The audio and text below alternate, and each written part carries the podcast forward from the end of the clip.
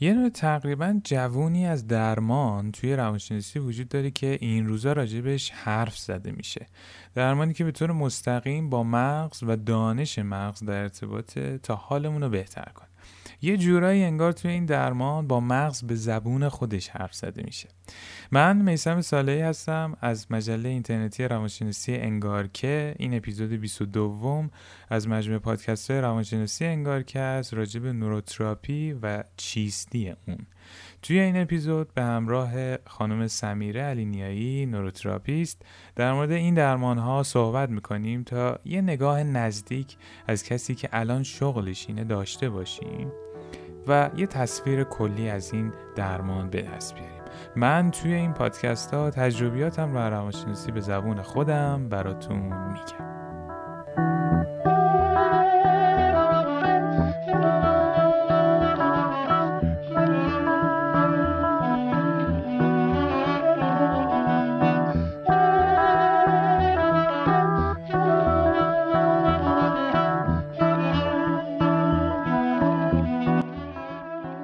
خب سمیره سلام، خیلی خیلی خوش اومدی. امیدوارم که گفتگوی خیلی خوبی داشته باشیم. سلام، مرسی از دعوتت. امیدوارم که همینطور باشه. قربونت. ببین تو دقیقاً الان داری چیکار میکنی؟ یعنی شغلت چیه؟ اینو یکم برامون میگی؟ حتما.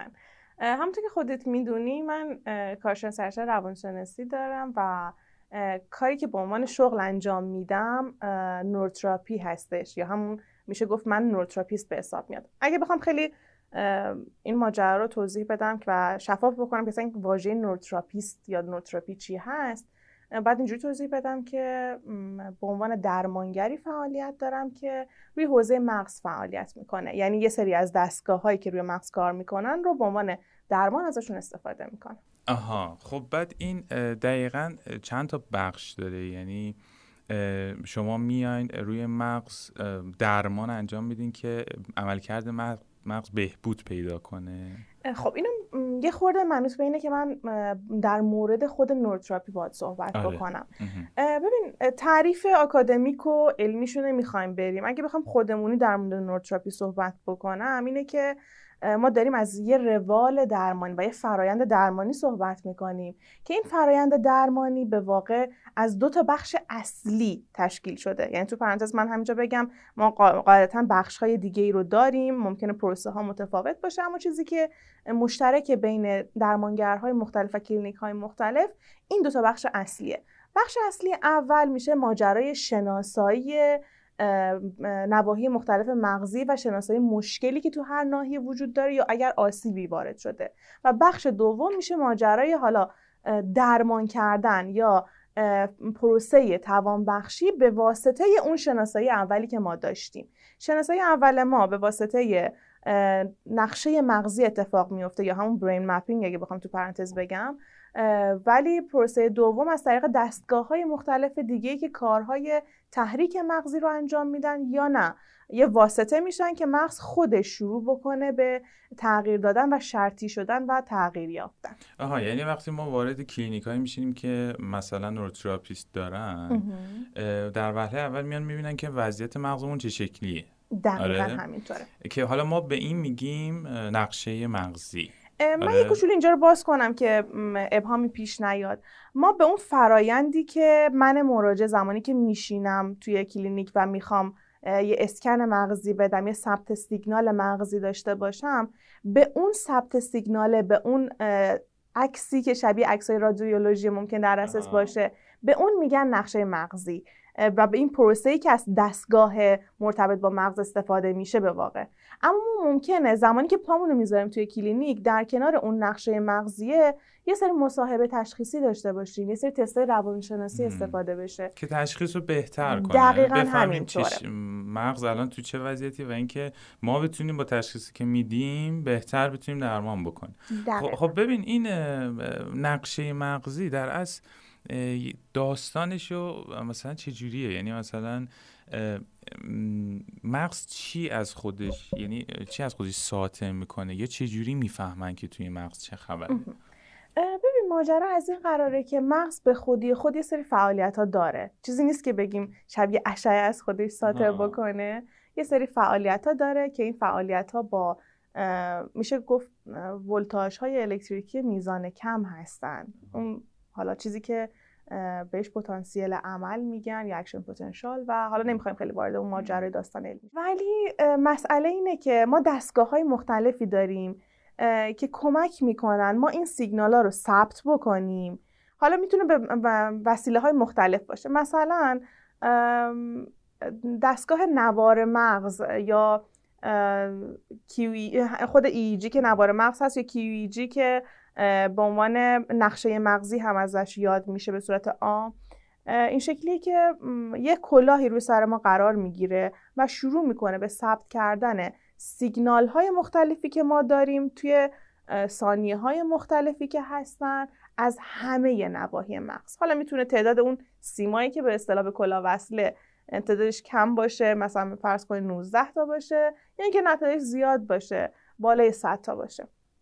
آها، یعنی ما در اصل میریم توی کلینیک میشینیم و دو بخش داره دیگه، همونطور که گفتی نوروتراپی. اول اینه که من بفهمن که توی مغزم چه خبره، که حالا اینا دستگاه‌های مختلفی داره که میذارن روی سرمون و ازش اطلاعات میگیرن. حالا این اطلاعات میتونه مثلا چیزهای مختلفی باشه، میتونه حالا رنگی باشه، چه میدونم طول موج باشه و اونجور چیزا. خب بخش دوم چیه؟ یعنی وقتی اینو فهمیدن بر مبنای این چیکار میکنن؟ کاری که اینجا انجام میشه اینه که خب ما نقشه مغزمون رو دستمون داریم، خود فرد هم حالا یه مجموعه مصاحبه اولیه داشته. اینو چرا میگم؟ چون ما مهمه که ببینیم خود فرد چه حالی داره، اصلا واسه چی مراجعه کرده، چه اتفاقی داره میفته، در کنار اینکه حالا ما عملکرد مغز رو هم داریم میبینیم.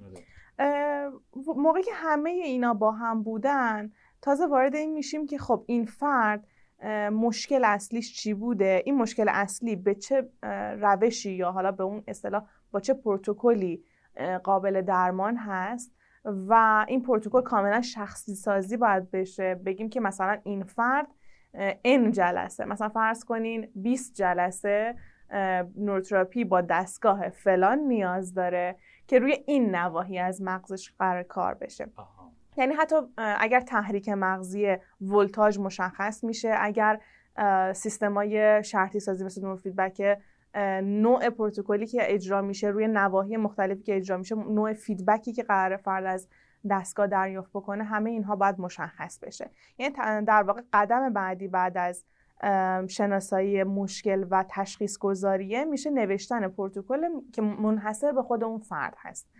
اما اجرای اون ماجرا میشه یه بخش دومی که دمد صحبت میکردیم، یعنی در واقع این پروتکل پل بود این وسط.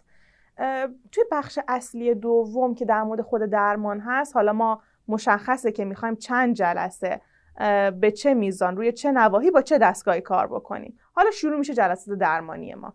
مثلا اگر قرار تحریک مغزی وارد بشه، مشخص میکنیم که جلسه الان دوم هست، هفته بعد مثلا جلسه سوم هست و به همین ترتیب. حالا این ریتم جلسات که مشخص شد، نواحی که تحریک میشن مشخص میشه و پروسه ادامه پیدا میکنه. یعنی خیلی پروسه عجیب غریبی نیست، از اون دستگاه استفاده میشه برای درمان.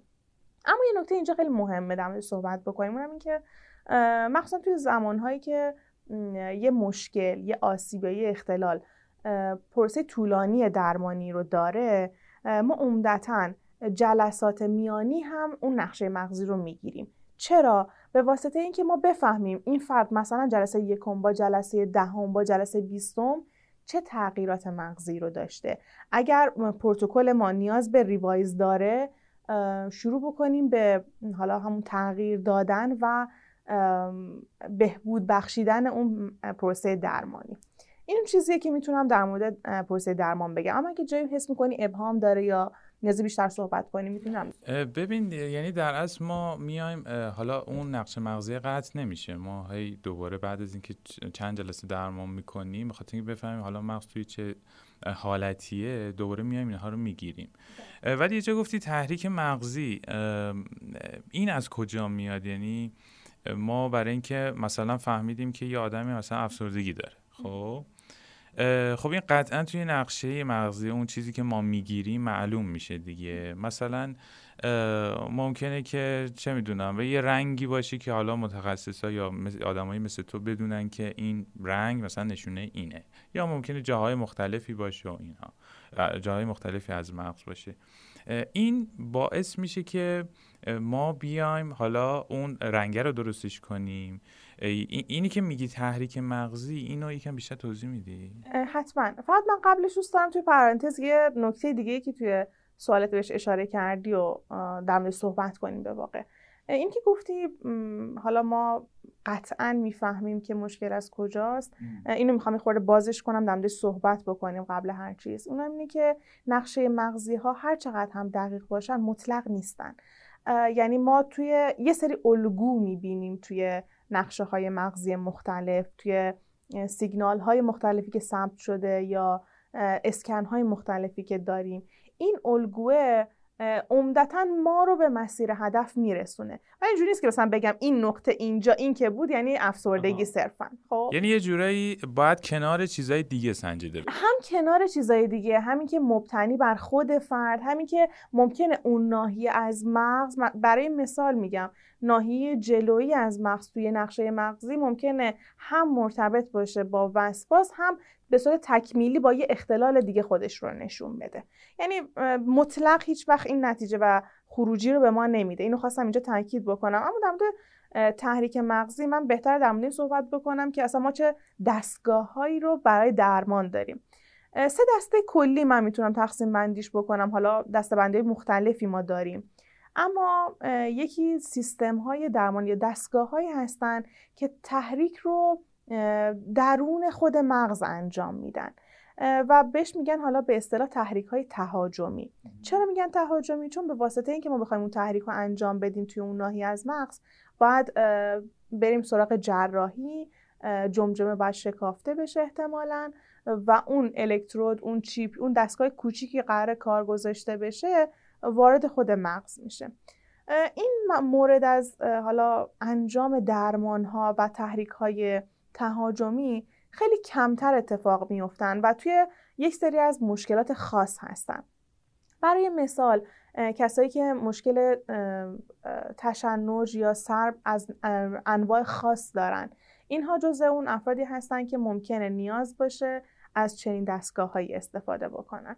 اما به صورت عمده و توی اکثر موارد ما سراغ تحریک های مغزی به ویژه به صورت تهاجمی نه. آها، یعنی جراحی و اینکه مغز باز کنن و اینا اکثرا نیست.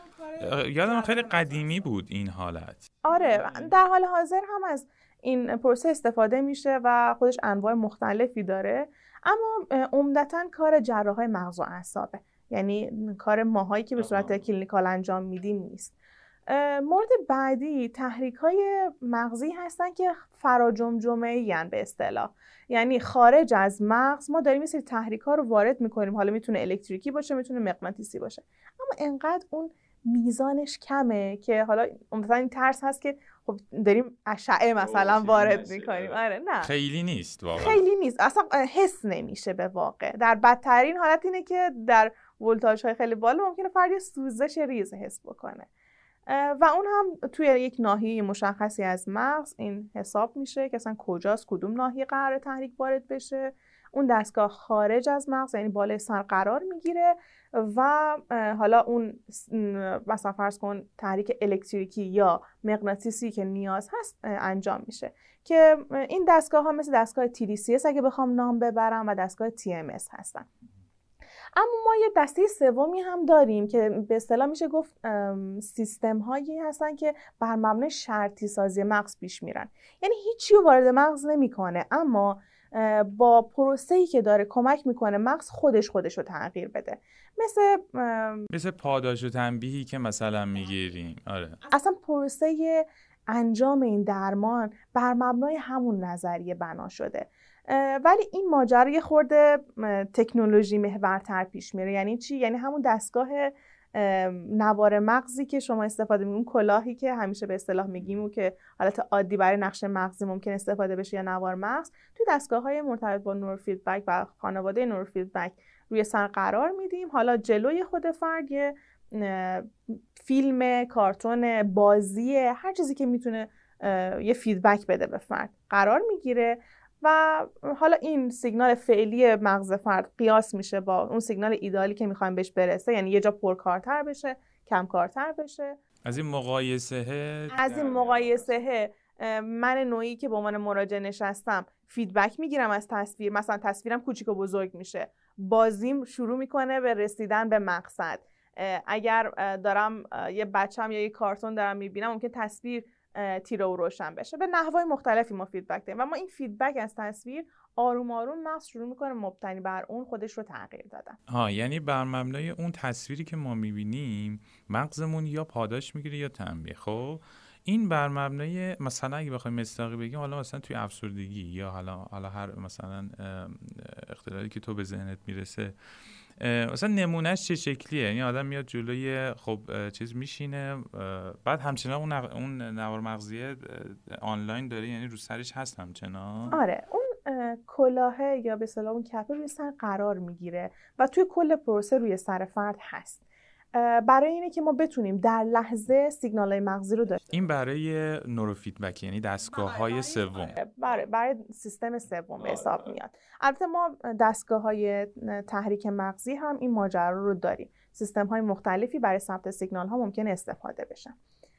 اما نوروفیدبک الزاماً باید باشه. این مسئله نکته که پیش میاد اینه که مثلا من رفتم به خاطر استرابم مراجعه کردم، روی دست روی صندلی نشستم، دستگاه به سر من وصله، جلوی من یه مانیتوره و تنها چیزی که من مراجع متوجه میشم اینه که تصویر یه وقتایی داره کوچیک و بزرگ میشه.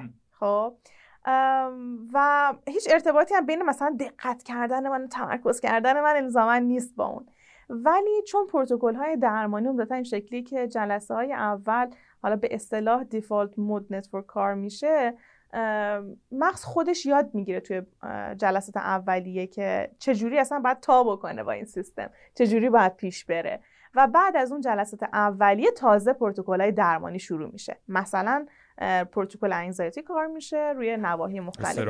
آره دقیقاً همینطور. خب بعد این چقدرش، یعنی مثلا چقدر ما متوجه میشیم؟ آخه اینطوری که من فهمیدم مثل این که خیلی چیزای ریزیه، نه؟ یعنی مثلا بعضی جاها حتی ناخودآگاه ممکنه مثلا یهو اصلا خودمون چیزا، ولی یه مثلا مغز متوجه بشه ولی ما متوجه نشیم. اینطوریه به واقع هم. یعنی انقدر ریزه اون پا... خیلی کمه. یعنی حتی تو تحریک‌های مغزی فرد واقعا عمدتاً چیزی حس نمی‌کنه و توی تح... توی سیستم‌های پاداش تنبیهی مثل نوروفیدبک هم بازم فرد متوجه ارتباط این تغییرات با ام، توجه تمرکز خوش نمیشه، چون اصلا ربطی به توجه تمرکز به واقع خیلی نداره. ماجرا تغییر سیگنال توی یه ناحیه از مغزه. برای همین ما متوجه نمیشیم، صرفا میشینیم برای دریافت درمان به عنوان مراجع. اما توی خود پروسه و مسیر خودش رو نشون میده. برای همینم هست که گفتم ما هر چند جلسه یک بار مجددا نقشه مغزی رو تکرار میکنیم که ببینیم چقدر این درمانی که اجرا شده اون ناحیه از مغز که به واقع ما مد نظرمون بوده تغییر بکنه رو تغییر داده و این تغییرات آروم آرومی که وجود دارن شروع میکنه به نشون دادن خودشون و اینکه نهایتا توی رفتار ما ممکنه خودشون رو نشون بدن. یعنی ما خیلی، مثلا منی که مراجعه میکنم خیلی درگیر چیز نیستم، یعنی خیلی درگیر درمان اون شکلی نیستم. خیلی مثلا میرم یه جا میشینم، این حالا این پاداشو تنبیه شکل میگیره یا ممکنه اون تحریک شکل بگیره و من فکر میکنم خیلی کوتاه‌ترم هست نسبت به مثلا به درمان‌های دیگه توی روانشناسی. درسته؟ بستگی داره ما چه نوع درمانی رو در نظر بگیریم. خب ما همونطور که خودت بهتر میدونی توی بخش مرتبط با روان درمانی درمان‌های کوتاه مدت رو داریم، اما اگر بخوایم به صورت متوسط روان درمانی و متوسط نوروتراپی در نظر بگیریم، چرا میزان اثرش نسبت به زمانش نسبت به نوروتراپی خیلی نسبت به روان درمانی خیلی کمه. خب بعد این اثرش چقدر میمونه؟ مسئله اینجاست که مغز تغییر کرده. یعنی فرض کنین جلسه بیست و پنجم گذشته، کل پروتکل ها به این میزانه و جلسه آخری هم که مثلا نقشه گرفته شده تشخیص متخصص این بوده که خب اون تغییری که باعث اتفاق بیفته افتاده. تو رفتار هم ممکنه فرد ببینه. اما این نکته که خیلی مهمه ما از دست ندیمش اینه که من نوعی زمانی که میرم برای درمان و میخوام درمان بشم، بعدش دوباره تو همون بافت و بستنی قرار میگیرم که اون مشکل داره بروز آه. پیدا میکنه. دوباره انگار آره. برمیگردی توی اون شرایطی که دقیقاً. برای همینم هست که یه کار قشنگی که عمده کلینیکا انجام میدن اینه که در کنار نوروتراپی روان درمانی رو هم انجام میدن که مطمئن باشن هم بستر فراهمه، هم شناخت و تفکر و نگاه فرد همراهه و هم تغییرات مغزی جدی اتفاق افتاده که ترکیب همه اینا با هم دیگه میتونه کمک بکنه ما خیلی راحت‌تر تو جامعه مجدد وارد بشیم و با اون مشکلاتی که الان داشتیم دیگه روبرو نشیم. بسته. آها، یعنی کنار هم دیگه استفاده کردنش، یعنی مثلا من روان درمانی بشم و از نوروتراپی به عنوان یک چیز مکمل استفاده. مثل همون چیزی که ما راجع به داروها داریم دیگه، یعنی مثلا وقتی یه آدمی افسردگی میگیره اول میگن که اگر که شدتش زیاده اون آدم باید خب قرص بخوره، به خاطر اینکه اون حدش به یک شکلی بشه که من حالا بتونم برم صحبت کنم توی جلسه درمان. این هم فهم کنم به همین شکله، یعنی این مکمل بودنش بیشتر مد نظره تا اینکه به عنوان یه درمان مستقل به حساب بیاد. درسته؟ اتفاقی که الان میفته همینه. حالا قیاس کردنش با دارو شاید قیاس جالبی نباشه از این بابت که دو تا سیستم کاملا متفاوتن، اما اینو از این جهت میگیم که مکمله چون بودن همه اینا با هم بهترین خروجی رو میده. ما هدفمون چیه؟ هدف اصلیمون درمانه، اینی که فرد توی مسیر بهبودی خودش بخواد پیش بره. و یه نکته مهم دیگه هم که همینجا باید درموردش صحبت بکنیم اینه که خب همه سیستم های نوروتراپی برای همه اختلالات تاییدیه ندارن. ما عمدتاً میریم سراغ اون دستگاه‌هایی که برای اون اختلال مشخص تاییدیه دارن. مثلا الان اونایی که بیشترین استفاده رو دارن، مثلا نوروتراپی بیشترین اثر بخشی رو برای چه درمانی داره؟ ببخشید برای چه اختلالایی داره؟ برای مثال سیستم‌های تحریکی عمدتاً در مورد افسردگی، وسواس، سیستم‌های نوروفیدبکی برای مشکلات بیش فعالی، اینا عمده استفاده اینها هستن. خب ما اینو میدونیم که همونجور که داروها رو ما زمانی میدیم که ممکنه فرد الزاماً حالا به اون تشخیصش نخوره، ولی میبینیم آخرین راهش اینه که مثلا این دارو رو امتحان بکنه ببینه بهش جواب میده یا نه. خیلی وقتا واقعا تو دنیای واقعی وقتی برمیگردیم میبینیم که یه سری از افراد، به ویژه برای مثال بچه‌هایی که ای دی اچ دی هستن، همون بیش فعالی یا سایر مشکلات دیگه، ممکنه بخوان به عنوان یک راه، یک شانس از نوروتراپی استفاده بکنن که خب همینجا تو بعد بگم توصیه میشه خیلی دقت بکنیم که از چه واقعا چه دستگاهی، چه زمانی، برای چه کسی استفاده میکنیم. اما وقت ترکیب اینها با هم میاد به ما کمک میکنه که حتی اون پروسه‌ای که تاییدیه دریافت نکرده ممکنه خوب پیش بره، ولی همونطور که میدونی اخلاقی نیست. بعد درخواست خود فرد باشه، بعد خود فرد این رو بخواد یا این که اصلا تشخیص بده متخصص که برای این فرد کاربرد داره و آسیبی نمیزنه.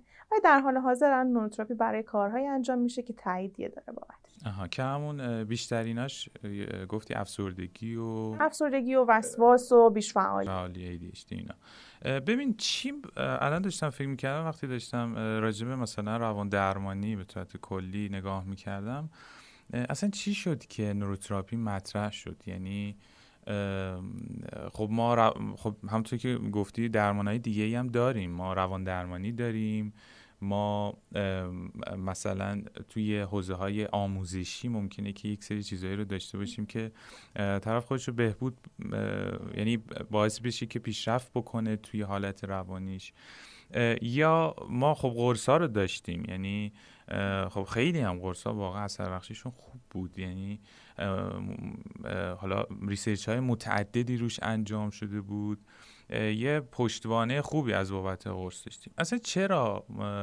این مطرح شد توی دنیا، این درمانایی که بیاد با مغز حرف بزنه به صورت خیلی مشخص؟ اینو یکم برامون میگی؟ حتما.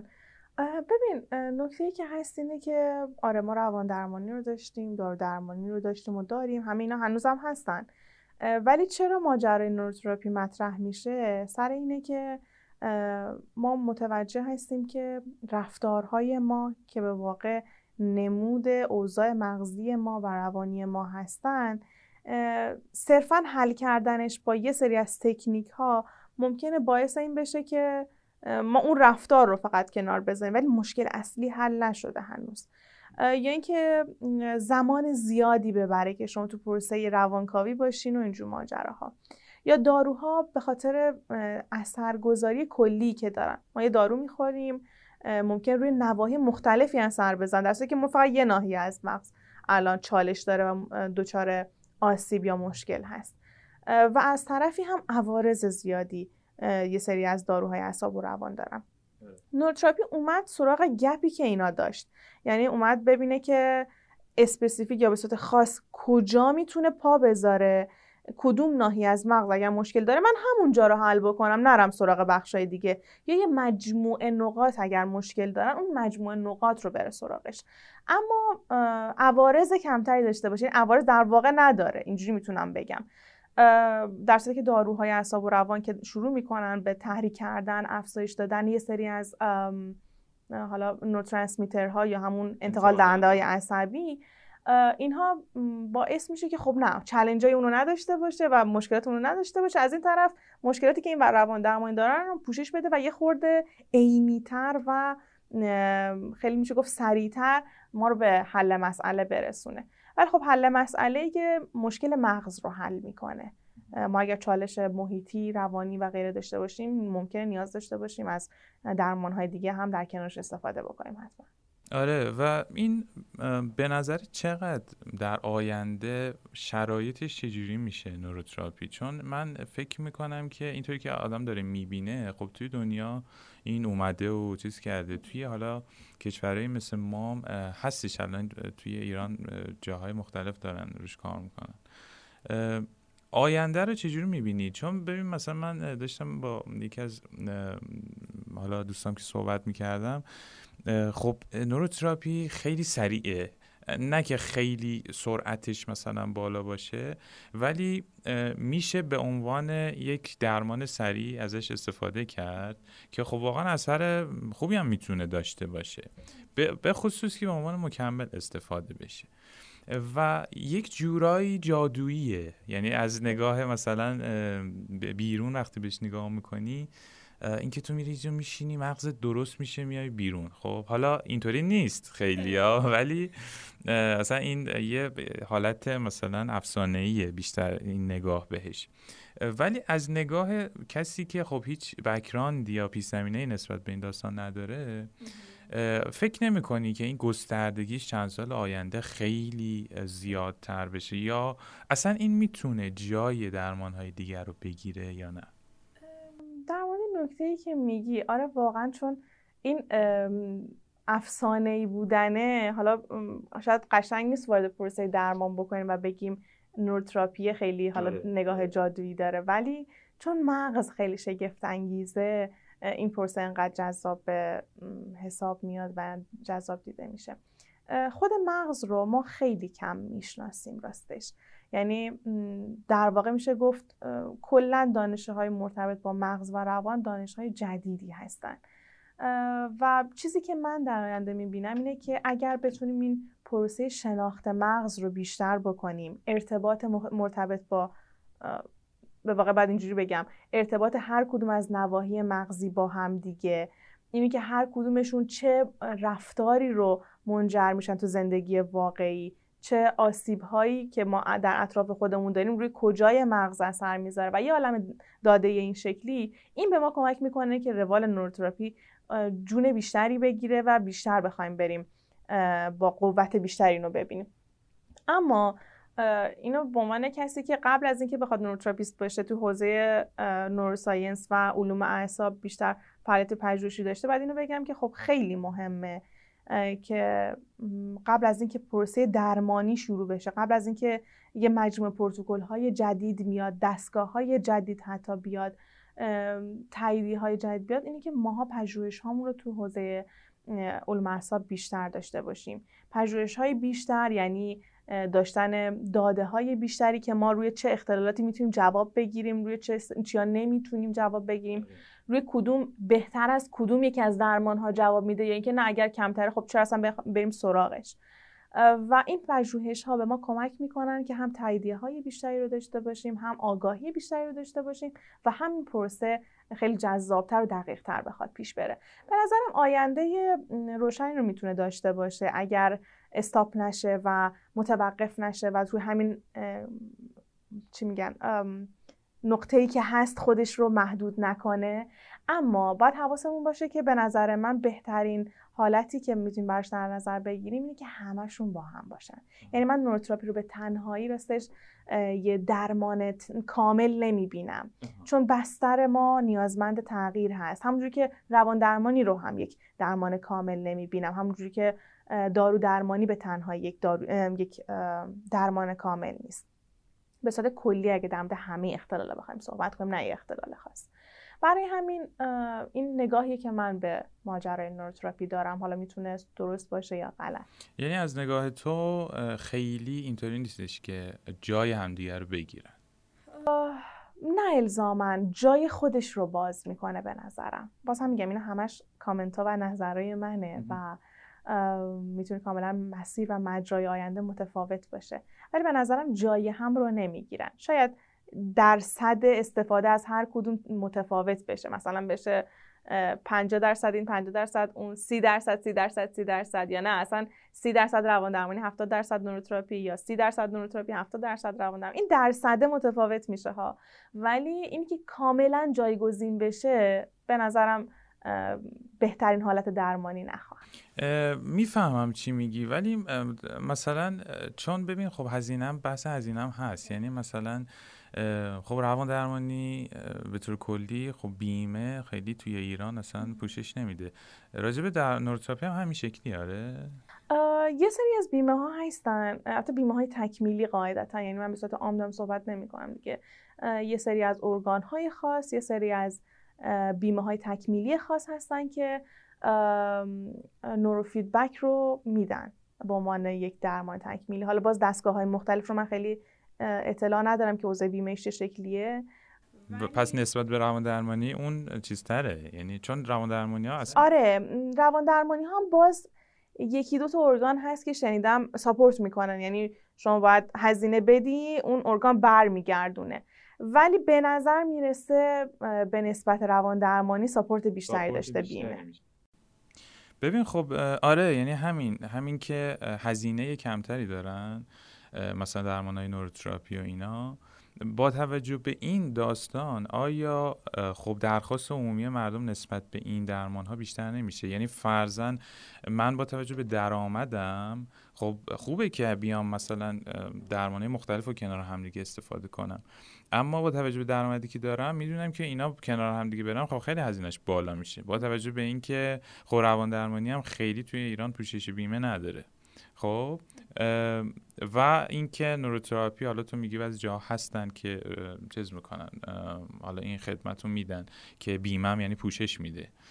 با توجه به این من طبعا میام گزینه اول اینه که خب برم یه درمانی که سریع‌تر در... با توجه به درآمدم میخونه به حالا هزینه‌ای که باید بکنم و این شکلی اگه بخوایم بهش نگاه کنیم خب گزینه اول آدم ها نمیشه در آینده. چند تا نکته هست توی سوالت در مورد ماجرای بیمه‌ای. خب همونجور که گفتم و باز تاکید میکنم اینه که یه سری از بیمه های تکمیلی صرفا مشمول این ماجرا میشن و همه بیمه ها نیستن، اونقدر فراگیر نیست. یعنی خیلی هم حالا باز منافاتی نداره با اینکه شما روان درمانی بدی یا روان درمانی بری یا نوروتراپی. برای همین یه دونه این ماجراست که خب ما میگیم خیلی هم این تفاوت جدی نیست. دوباره این ماجرا اینه که همیشه هم لازم نیست که شما انتخاب بکنی. یه سری از کلینیک‌ها هستن که کاری که انجام میدن اینه که در کنار خود این نوروتراپیه یه سایکوتراپیست یا یه روان درمانگر هم دارن که حالا مثلا اگر کودک، روان درمانگر کودک، اگر یه فرد متأهل روان زوج درمانگر، اگه میدونم مثلا چالنجش یا چالشش مرتبط با زندگی مثلا زوجی خودش هست و مثلا یه پنج جلسه، جلسه خیلی کوتاه، یعنی یه روان درمانی مفصل نیست، اما یه سری جلسات روان درمانی رو برای این فرد هم قرار میدن که بابتش هزینه هم فکر می‌کنم دریافت نمی‌کنن و آها یعنی رایگانه.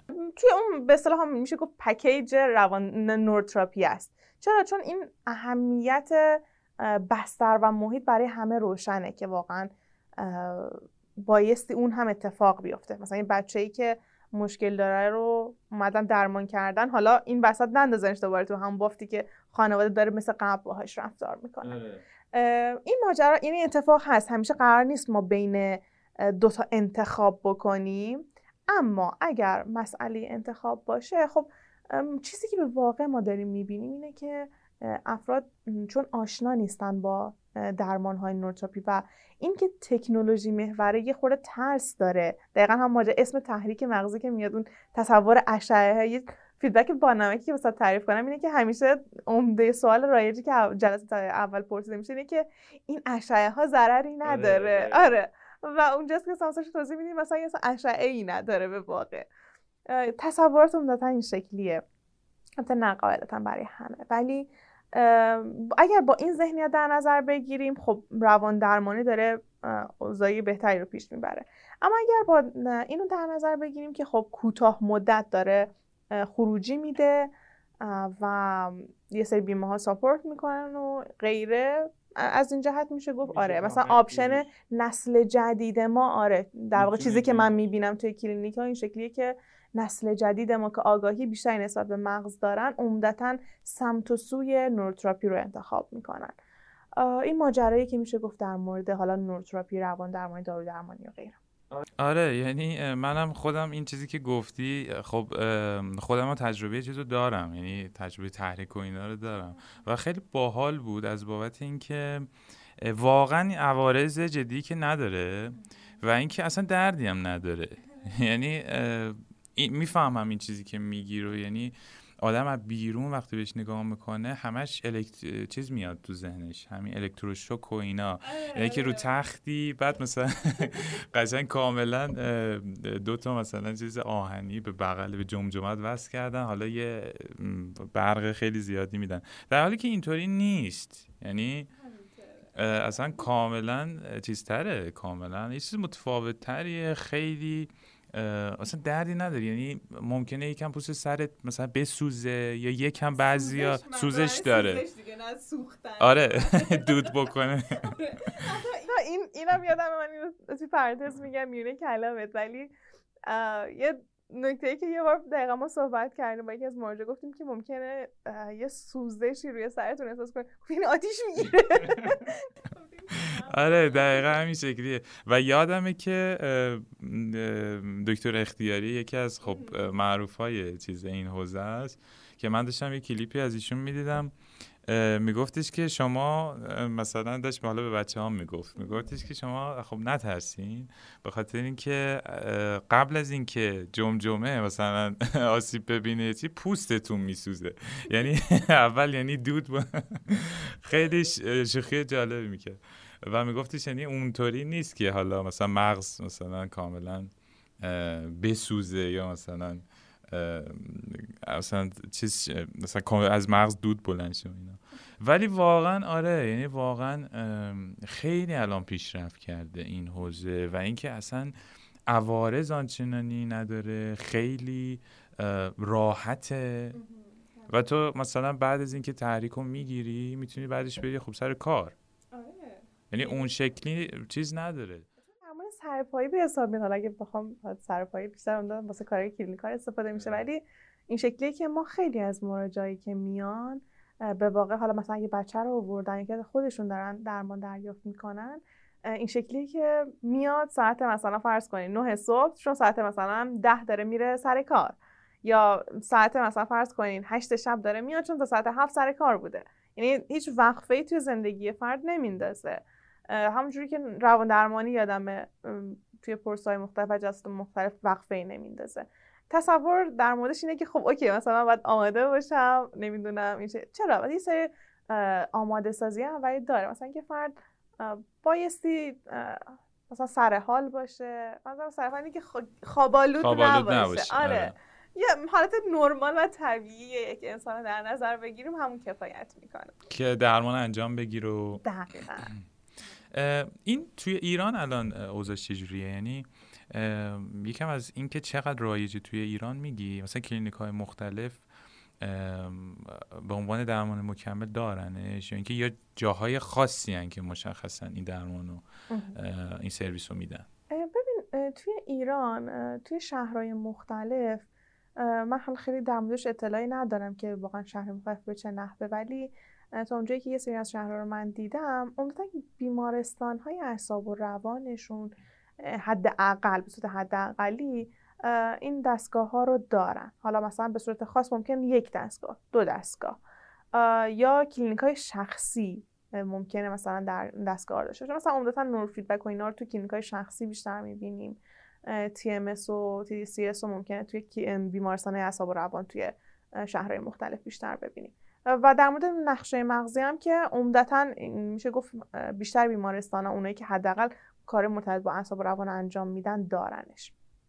و توی تهران هم مراکز خیلی مختلفی هستن، یعنی ما سنترها و مراکز جامعه داریم که اصلا کلا مرتبط با نوروتراپی کار اصلیشون اینه، در کنارشون کارهای درمانی دیگه رو هم به صورت جانبی انجام میدن. و نه یه سری کلینیک‌ها هم داریم که حالا خود کلینیک یک مرکز جامعه‌ایه که روان درمانی داره به صورت یک مجرای اصلی درمانی، نوروتراپی داره به عنوان یک مجرای اصلی دیگه، روان درمان دارو درمانی رو هم داره به عنوان یک لاین درمانی دیگه.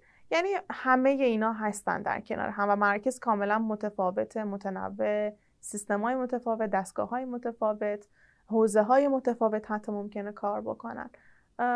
این ماجراش به این شکل، یعنی تو ایران هم کم کم چیز شده، یعنی کم کم داره رایج. اصلا یه سری دستگاهاش که خب از قدیم هم، یعنی حالا از قدیم که اینطور که من میگم که نه، ولی مثلا نوروفیدبک و اینا زودتر اومدن، اصلا قدیمی‌ترن. آره همینطوره.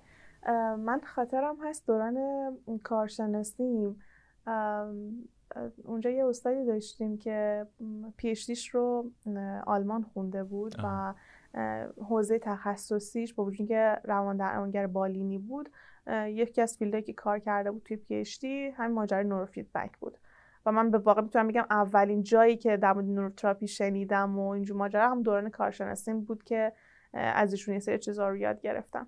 و این مثلا برمیگرده به سالهای مثلا فرض کن دهه هشتاد، یعنی حداقل بیست سال پیش که اون زمانی که ایشون اومده بوده میاد توی ایران یا یه سری جاها اینو تا... چون این تو ذهنم بود که میاد اینجا و همون زمان یه سری کارگاه‌ها و یه سری درمان‌ها رو انجام میده، لذا اون قدم که فکر می‌کنیم الزاماً جدید نیست، ولی خب جون گرفتن و رونق گرفتنش توی سالهای اخیر بوده به واقع.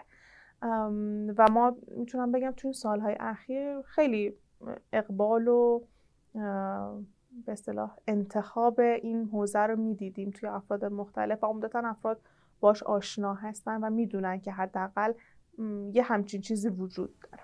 آره. بعد حالا حدود هزینه چجوریه؟ سوال سختی میپرسی.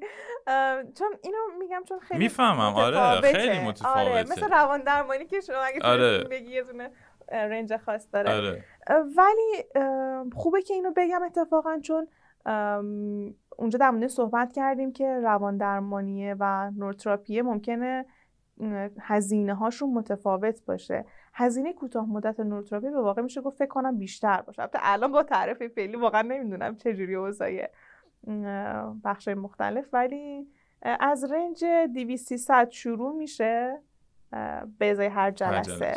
بالاتر از این هم هست، کمتر از اینم نمیدونم هست، ولی توی چنین رنجی میگنجه. مثلا میتونم بگم بین، اگه بخوام حد وسط رو بگیم، بین دویست تا پانصد مثلا. دیگه میشه از اون به بالاتر خیلی تک و توک پیش میاد، از این به پایین‌تر هم خیلی بازم کم تعدادشون. ولی خب خود نقشه مغزی یه هزینه‌ای داره، این پروسه درمانم که این شکلیه. ولی مثلا فرض کن این سی جلسه تمومه، یعنی شما ممکنه توی بازه دو سه ماهه یا حتی مثلا شش ماهه یه مجموعه هزینه‌ای باشه که به چشم بیاد، ولی خب دیگه بعد از اون کات دیگه هزینه‌ای نداره. بعد از اون میمونه. بعد تا چند وقت میمونه؟ یعنی ماندگاریش معمولاً چقدره؟ این اینم نکته خوبیه. عمدتاً این شکلیه که افراد بر نمیگردن به مشکل. اگر بستر واقعاً فراهم باشه عود نداره.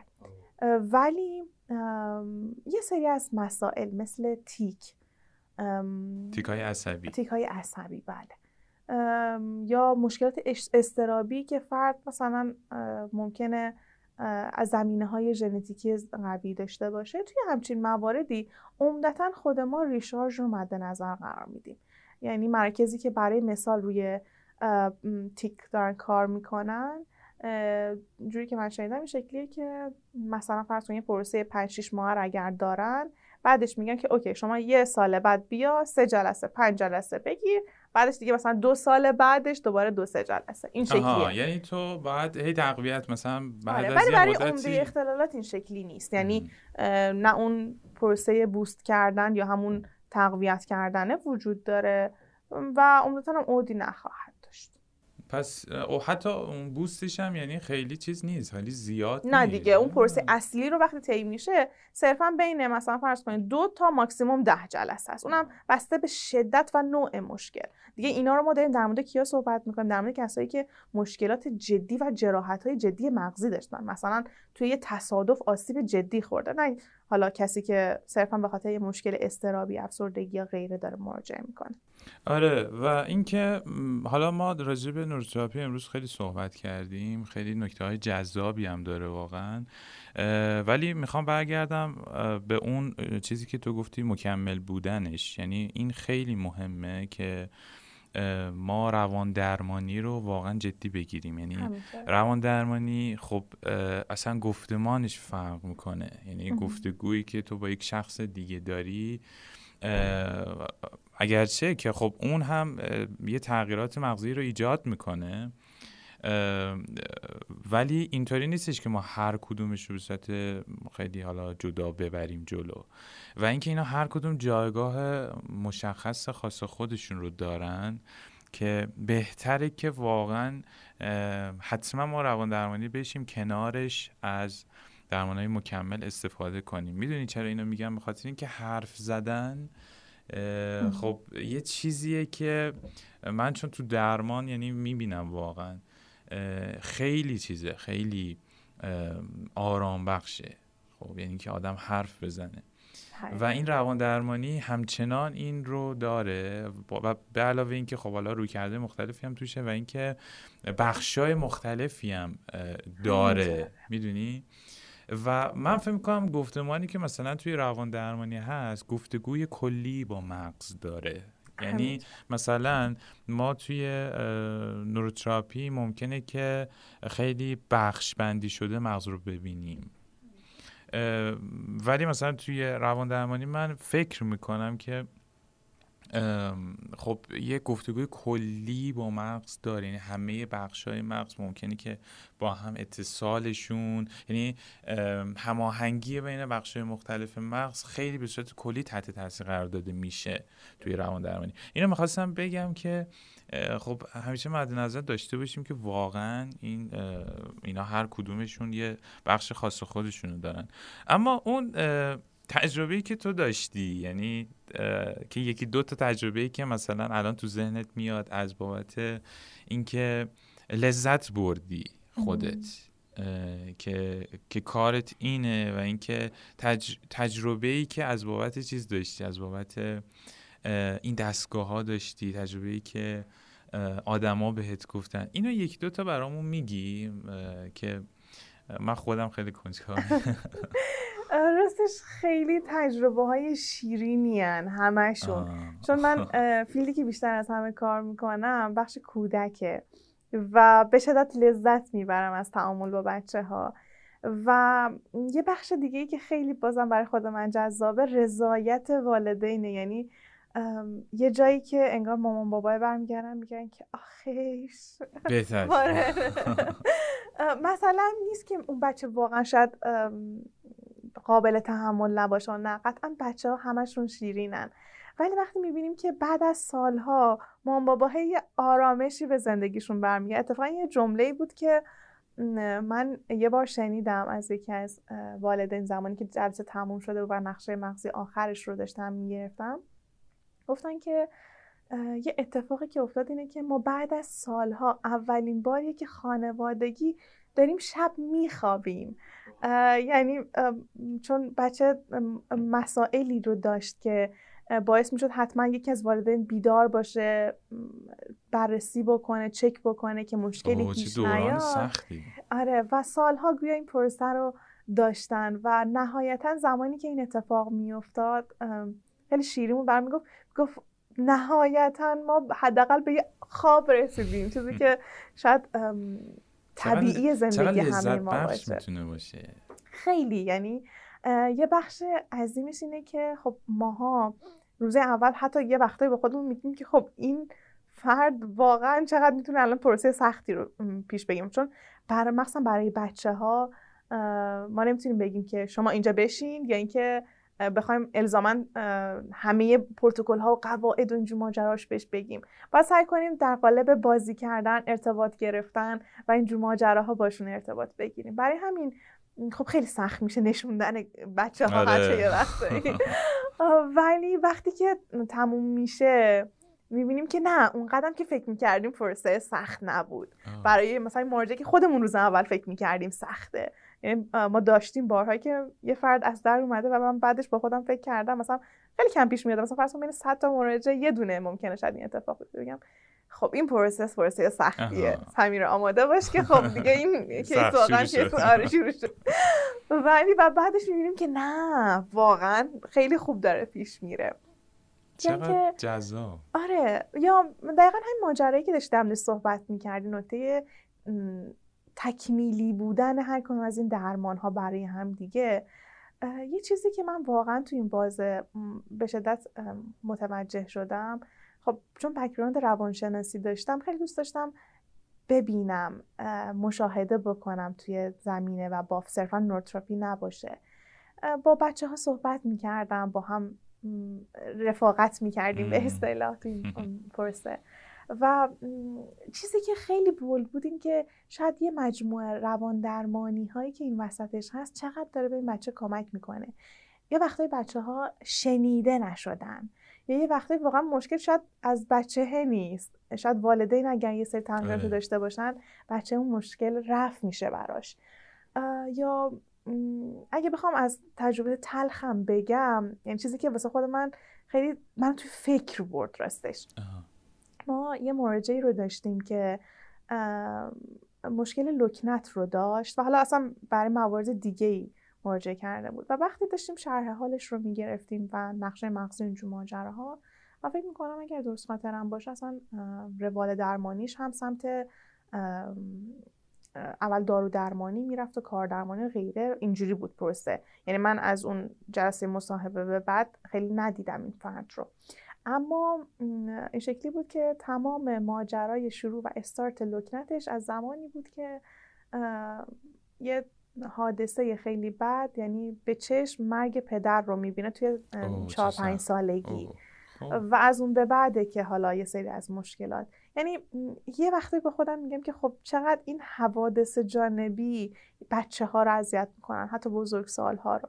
و خب اینه که اون بخش آدم به فکر فرو میره که شاید اون ماجرا اگر حتی قبل از پروسه روان درمانی و نوروتراپی و غیره توی خود بافت جامعه یه سری چیزا حل بشه، چقدر ما آره، آره. پرسر راحت‌تر میریم و کمتر افراد بنویسن. خب یه سری بخش اجتناب ناپذیره، ما یه سری مشکلات داریم که ژنتیکی هستن، یه سری مشکلات هستن که وراثتی، یعنی یه سری مشکلات هستن که خب قاعدتاً با این بافتی که فرد قرار داره توش اتفاق میفته، ولی واقعاً یه سریاشون میتونن اجتناب بشن و میشه قبل از اینکه اتفاق بیفته پیشگیری بشه.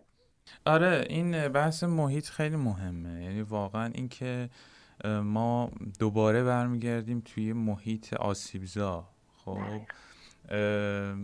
و خب سخته واقعا، یعنی واقعا سخته که آدم روش بتونه که خودش رو نگه داره، مهارت‌هایی رو کسب کنه که مقابل اون حالا استرس وایسه، البته بپذیرتش، بعد بتونه کنترلش کنه. و اینکه محیط واقعا خیلی میتونه آدما رو تحت تاثیر قرار بده، تحت تاثیر خودش قرار بده.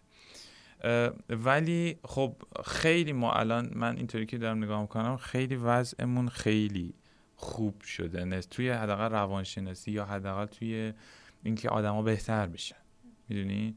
یعنی نسبت به قبل خب ما میدونیم دیگه، اولین درمانا خب سوراخ کردن جمجمه و این شکلی بود، یعنی میله که آره میله میذاشتن، یعنی واقعا این بوده، یعنی اصلا آره. چیزی یعنی تو تاریخ وقتی تو تاریخ روانشناسی میخونی خب شگفت انگیزه، میدونی که از اونجا خب الان واقعا یک مادری میاد میگه که خب من خوابیدم میشم، خب واقعا این خیلی چیز جذابیه.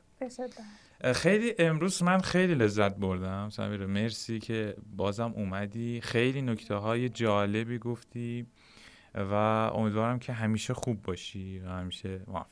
مرسی ازت، لطف داری مثل همیشه، خوشحال بودم که اینجا بودم و با هم صحبت کردیم و تجربه قشنگی بود. قربونت.